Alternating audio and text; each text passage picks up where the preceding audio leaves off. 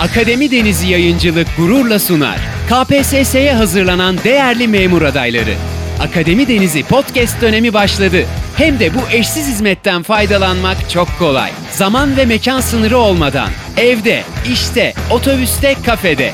Kısacası sizin olduğunuz her yerde Akademi Denizi podcast yanı başınızda. Arkadaşlar merhaba. Ben geldim. Hoş bulduk. Siz de hoş geldiniz. Sular seller gibi bir Türkçe'ye hazır mısınız? E hazırsınız dediğinizi duyar gibiyim. Bu arada çalışmalar nasıl gidiyor?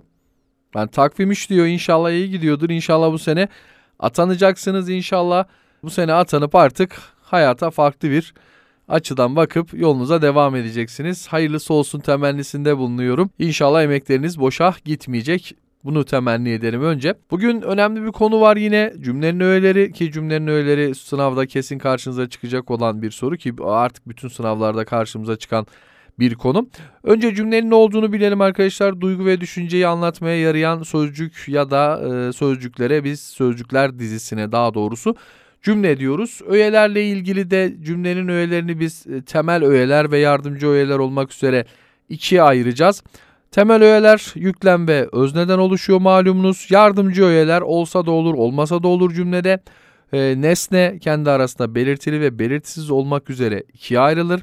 Dolaylı tümleç ve zarf tümleci bazı kaynaklarda edat tümleci de ayrıca belirtilmiş oluyor. Şimdi öğeleri bulurken arkadaşlar ısrarla ve şiddetle size şunu tavsiye edeceğim. Öğeleri bulurken yön kuralına göre gideceksiniz. Yani önce yüklemi bulacaksınız, sonra özneyi bulacaksınız, sonra varsa nesne ve diğerlerini. Sakın yüklemi bulmadan, özneyi bulmadan diğerlerini aramayın. Hele hele burada dikkat etmeniz gereken en önemli kural altını çizerek söyleyeceğim. Yüklemi bulduktan sonra cümlede özne arayın. Özneyi bulmadan sakın bu nesnedir, bu efendim zarf tümlecidir demeyin. Çünkü e, şöyle düşünün yüklem olmadan cümle olmayacaktır. Peki özne olmadan cümle olur mu? Bakın bu soru hayati bir soru. Özne olmadan cümle olur mu? Var dediğinizi duyar gibiyim, olur dediğinizi duyar gibi gibiyim. Ben şunu söyleyeceğim. Eğer bir cümlede özne yoksa hani e, burada gizli özneyi falan dahil etmiyorum. Gizli özne de neticede bir öznedir de bir cümlede özne yoksa bilin ki o cümlede başka hiçbir şey yoktur. Nesne de yoktur, zarf tümleci de yoktur. E E'si şu o cümle tamamen yüklemden oluşmuştur. Bakın buna özellikle dikkat etmenizi istirham ediyorum. Sonra cümle içerisinde bağlaçlarla bağlanan öğeleri, tamlamaları, hani söz öbeklerini, yani bunun içerisinde deyimler, yine kalıplaşmamış söz öbeklerini, mecazi ifadeleri sakın ola ki bölmeyesiniz. Bunlar genelde yapılan en bariz hatalardır. Bunlara dikkat ederseniz önce yüklem sonra özne sonra nesne ve diğerleri tamlamalar bölünmeyecek. Bağlaçlarla bağlanan öğeler bölünmeyecek, e, söz öbekleri bölünmeyecek. Bunları bölmezseniz çok bir sıkıntı yaşamadan zaten cümlenin öğelerinin üzerinden gelebilirsiniz. Soruya da bakacağız ne kadar kolay sorulduğunu sizlere aktaracağım. Şimdi temel öğeler cümlenin olmazsa olmazı cümleyi cümle yapan en önemli kavram yüklem diyeceğiz. Yük, cümlede iş, oluş, hareket bildiren sözcük ya da sözcük grubudur. Yüklem malumunuz cümlede yargı bildiren kelimedir ya çekimli bir fiildir ya da ek eylem almış bir isimdir. Geçen haftaki dersimizde anlatmıştık bunu size. Şimdi babam yarın eve dönüyor dediğinde burada dönüyor iş oluş hareketin üzerinde olduğu ifade dönüyor yüklem. Ee, annemin arkadaşı öğretmendi diyoruz mesela burada öğretmendi. Öğretmen burada ek eylem alarak yüklem olmuş bir isimdir.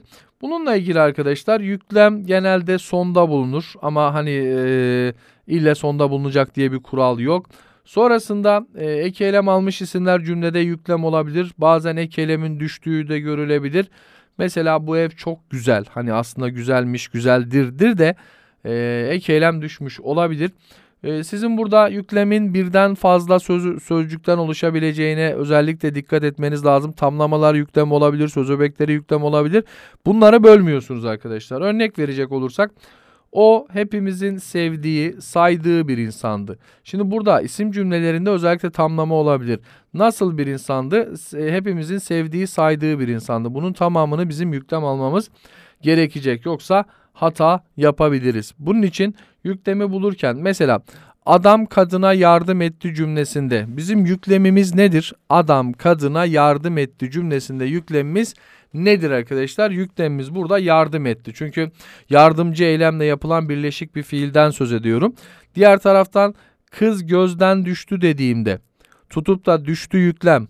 Kim düştü? Kız düştü. Nereden düştü? Gözden. Gözden düşmek mecaz bir ifade, malum bir deyim.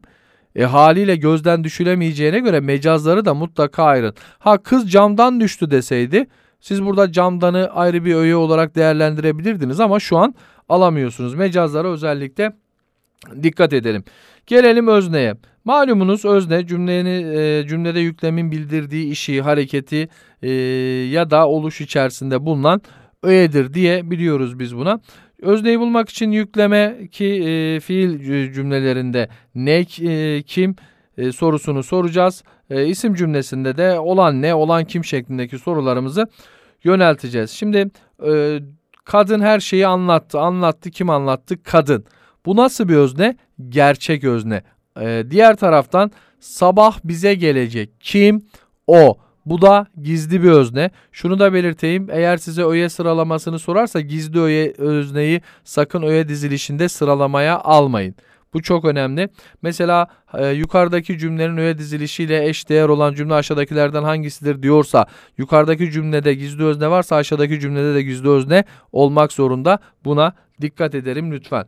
Gelelim sözlü öznemiz var. Yine çatı konusunda göreceğimiz konu önemli bir konu. Burada da mesela e, müdür dün okuldan kaçırıldı diyorsunuz. Kaçırılan kim? Müdür.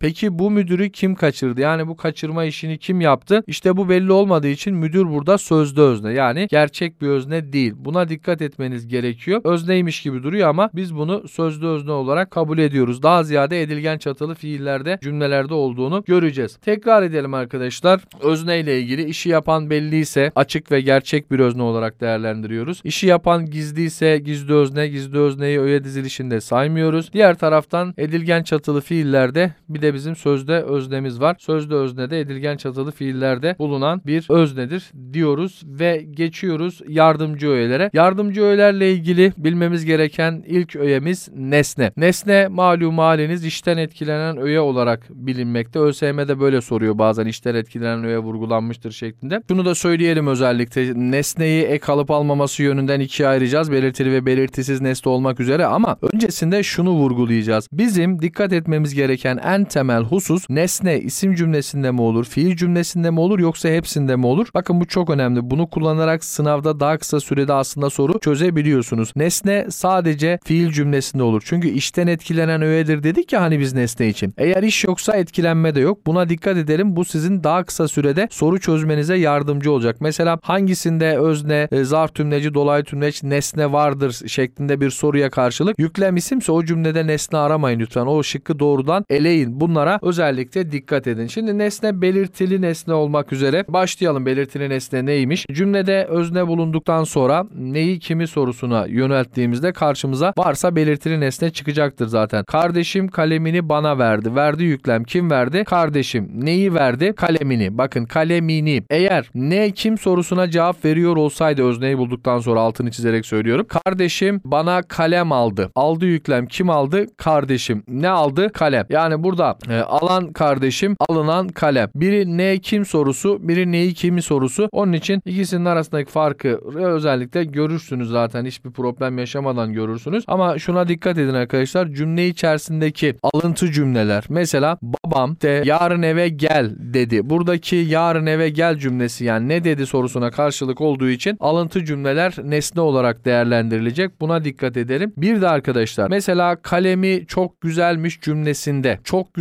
olan şey nedir? Kalemi. Kalemi ne alırdınız mesela? Kalemi kelimesini siz ne alırdınız? Nesne almıyorsunuz çünkü hani çok güzelmiş. Yüklem zaten bir isim cümlesi olduğu için bizim burada isim cümlesinde nesneyi aramamamız gerekiyordu. Güzel olan şey ne? Kalemi. bunu özne olarak alıyorsunuz. Mesela kalemi bana verdi. Verdiği yüklem kim verdi? O verdi. Neyi verdi? Kalemi zaten direkt nesne olarak aldık, kabul ettik arkadaşlar. Şimdi gelelim dolaylı tümleç diğer bir adıyla yer tamlayıcısına ki E, D, den eki en önemli kriterlerden bir tanesi. Bunlardan birini almak zorunda. Tabi her alanda mutlaka dolaylı tümleç olacak diye bir kavramda yok arkadaşlar. Bunu da hatırlatayım size. Sorular nereye, nerede, nereden, kime, kimde, kimden, neye, neyden, neyden. Bakın hepsi E, D'den bitiyor. Bunun için kitabı bana vermiştin. Vermiştin yüklem kim vermiştin? Sen vermiştin. Neyi vermiştin? Kitabı vermiştin. Kime vermiştin? Sana vermiştin. Babam Ankara'ya gitti. Gitti yüklem kim gitti? Babam gitti. Nereye gitti? Ankara'ya gitti. Bak Ankara'ya. E, D'den. Kitabım Ali'de kaldı. Kaldı yüklem. Kalan ne? Kitap. Kitabım. Benim kitabım. Kimde?